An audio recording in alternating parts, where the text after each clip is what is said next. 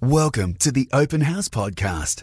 Conversations exploring life, faith, and hope with Stephen O'Doherty. Well, Swedes today vote in a national election likely to further spur the rise of populist, anti immigration politics in Europe. Sweden's long been a socially progressive country which takes pride in its tolerance and stability.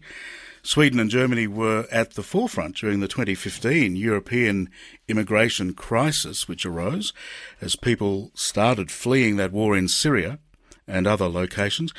Uh, Sweden took, I think, 163,000 asylum seekers in 2015.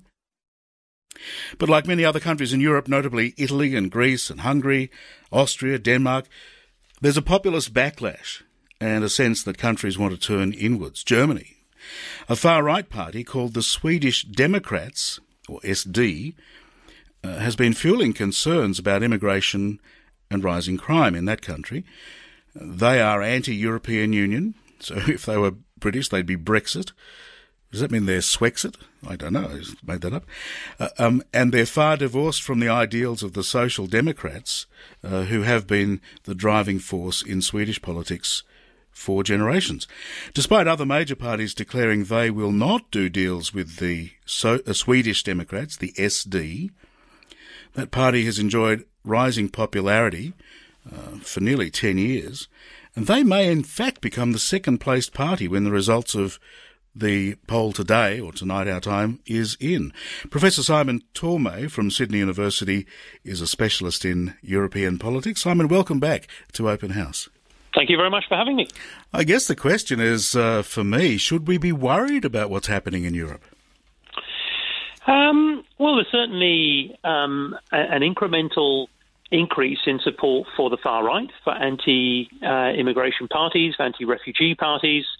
Uh, we saw this obviously with the French presidential election, where Marine Le Pen got as far as 40% of the national vote. Mm-hmm. Uh, we saw it in the German election with the um, Alternative for Deutschland. We've seen uh, individuals like Geert Wilders uh, do extremely well, and of course, the Brexit vote is itself often interpreted as a kind of cry of help against immigration and, and, and freedom of, of movement within the European Union. So um, this is another test of the hypothesis that basically Europe is turning right, and at the same time that social democracy and centre left politics has lost its legs. Now, I mean, turning right is no is nothing to be worried about by itself, I suppose. But the reason to be worried for me would be if you've got people who are generating effectively hate-based politics, and and I wonder is that what we're seeing in, for example, this um, Swedish election with the so, the Sweden Democrats? Well, it's certainly the case that um, yes, no, uh, there's a perfectly legitimate set of arguments to be had, and we have it all the time in Australia about how many people we think we can welcome, what the nature of immigration should be, and so on. And I, I think you're right to say we shouldn't hide away, hide away from those debates, and that there's been a little bit of that over the last sort of 10 or 15 years that you're a racist if you think that you know country can only support so many migrants and so on. So mm. I, I agree. I think a sort of mood of sort of realism about these things is needed in order to weigh up what really is a threat and what is just kind of legitimate debate. The issue about the Sweden Democrats, who are riding quite high in the polls, although we, we you know, there's there's a little bit of discrepancy there, but they're certainly going to uh, do at least 20% of the vote on Sunday, possibly a little bit more than that, and some people are even predicting late 20%, hmm. is their past. So they have a past in neo Nazi movements in Sweden 15, 20 years ago. There are some nasty elements still lurking within that party. But really, in the last 10 years, the new leader there, Åkesson, has, has tidied it up a lot.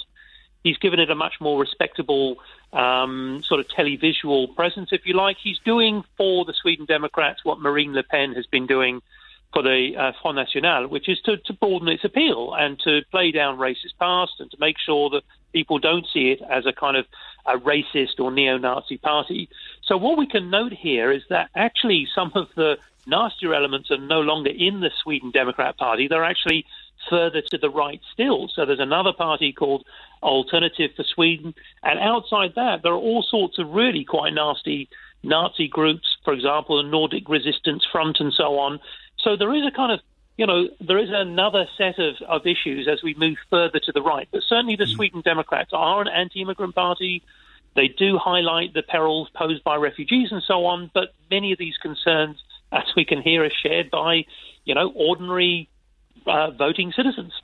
And and so when you talk about the neo-Nazi past of this party and now the remnants of that that are in a, a long tail of other movements, perhaps tailing off to the right of them, what what are those elements, those currents that are still alive? Are they the elements of um, denouncing people on the basis of ethnicity or race? Are they the um, really the seizing of control? Does it does it still contain the the absolutely hateful um, ideologies of uh, what happened to Germany?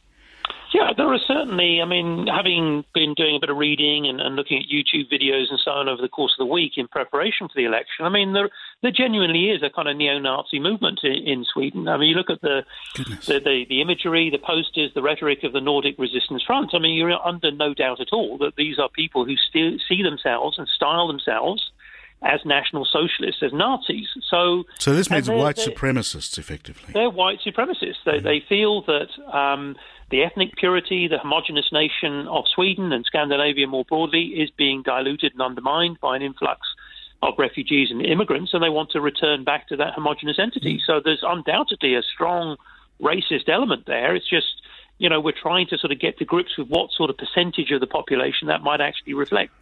Well, we know that Germany has uh, done so much to try to suppress that. Um, it's just remarkable to see it in Sweden, a country that's been known for its kind of liberal democracy, if you like. I agree, but I, I, do think that you know events over the last five or six years have kind of precipitated a, a, sort of shift to the right. I mean, Germany, we just mentioned, you know, one million refugees from the Middle East. Uh, I was in Berlin a year ago, and um, the taxi driver was telling me that over 100,000 people were in various kind of refugee camps. Now, you, you might, you know, our humanitarian instinct is to say, you know, that's fantastic, and holding out a hand to, of friendship to people in the Middle East and so on. But partly that was to force the European Union to take a larger responsibility for that. Hmm. And really, the EU has shown very little leadership in this respect, which hmm. has meant that large concentrations of refugees and immigrants have found themselves in places like Eastern Germany and in Sweden and in other kind of major centres, whereas places like France, for example, Spain have taken in proportionately far fewer refugees and migrants. And this is also stoking the resentment because the feeling is that other people are not coming to the party, they're not helping out with this, and mm. instead these kind of the social problems that go with integrating and looking after large numbers of new migrants are not being equitably dealt with by the European Union.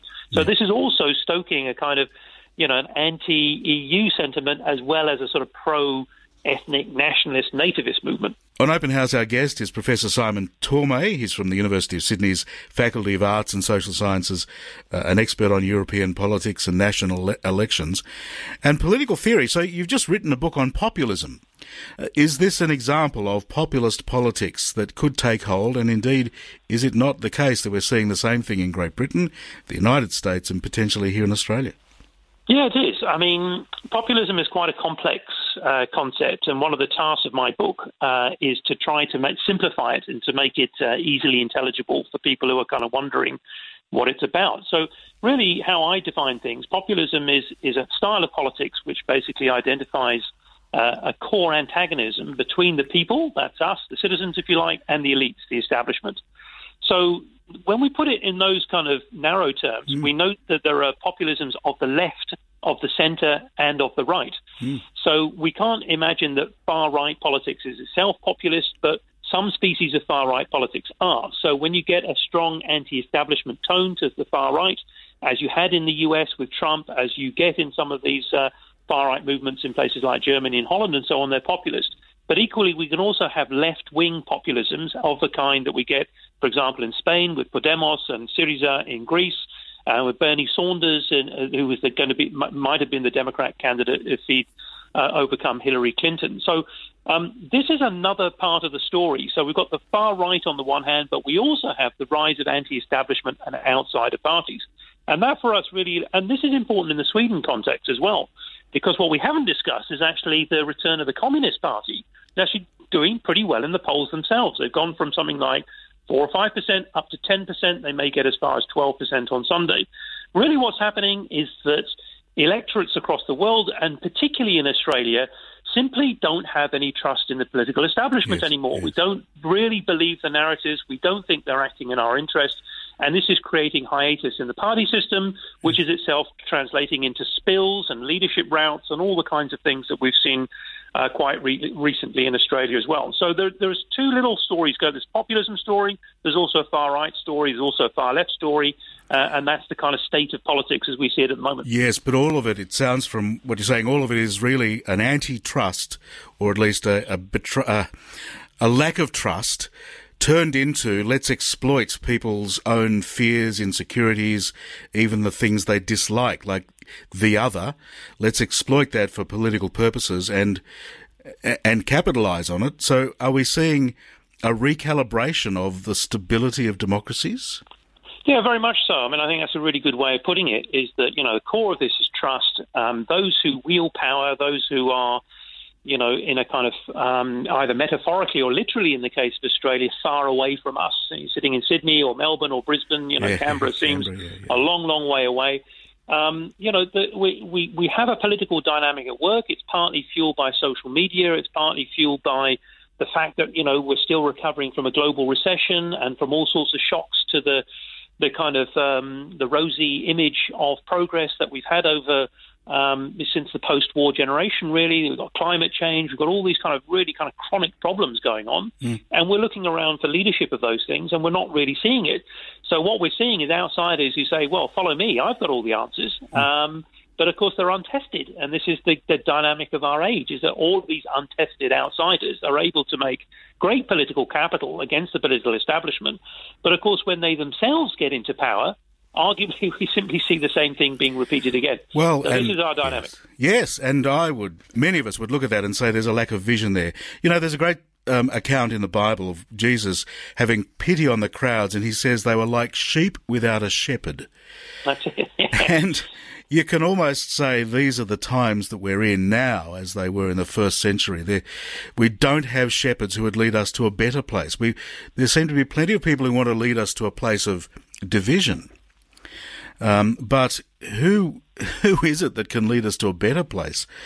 That's a real question. That's a dilemma. It is a very, it's very, it's very, very tricky because, as we know, democracies also have to, in a sense, um, you know, deal with this the sort of the balance between a sort of redemptive, hopeful vision yeah. and actually sort of getting things done. Yeah. So. Um, you know, building roads and getting people to school and, and making sure there are medical services and so on. So the tricky thing, the thing that we're finding in advanced democracies at the moment, is that really no one's got this right. There aren't any kind of images of political leadership. Even Macron, who I think you know, a lot of people had hopes for when he beat off Marine Le Pen, is a centrist politician, he's very kind of sensible. He's got the lowest approval ratings of any political leader in Europe at the moment. So if somebody like that of the centre, centre populists can't really make political headway at the moment, it's, it is difficult to see you know, where, where we're going to land with this. Um, what we're hoping, I think, is that the macro picture, the sort of economy, you know, global economy picks up and that kind of reinvigorates people's sense of optimism. But of course, there are all these sort of downsides issues as well, climate change and global migration, all these other pressures. So it, it's a it's a complex picture at the moment. Yeah. What's your book called? Populism: A Beginner's Guide. Twelve ninety nine. All good bookshops at Christmas. Twelve ninety nine. Get them out there. That's that's, that's cheaper, twice the price. Exactly. Yeah, buy two. Look, thank you for speaking with us. It's always good, and uh, I hope I hope the book goes well for you. But let's keep an, an eye on Sweden. Thank you, Professor yeah, thank, thank, you very much for having me as well. All the best. Yeah, Professor Simon Tormey from uh, Sydney University, and keep an eye on Sweden tonight for those results coming through. We'll let you know when that book is available at Christmas time. It does sound like a good read about populist politics. And I think Simon has a good read on where politics is going around the world at the moment. Discover more Open House podcasts at openhousecommunity.com.au.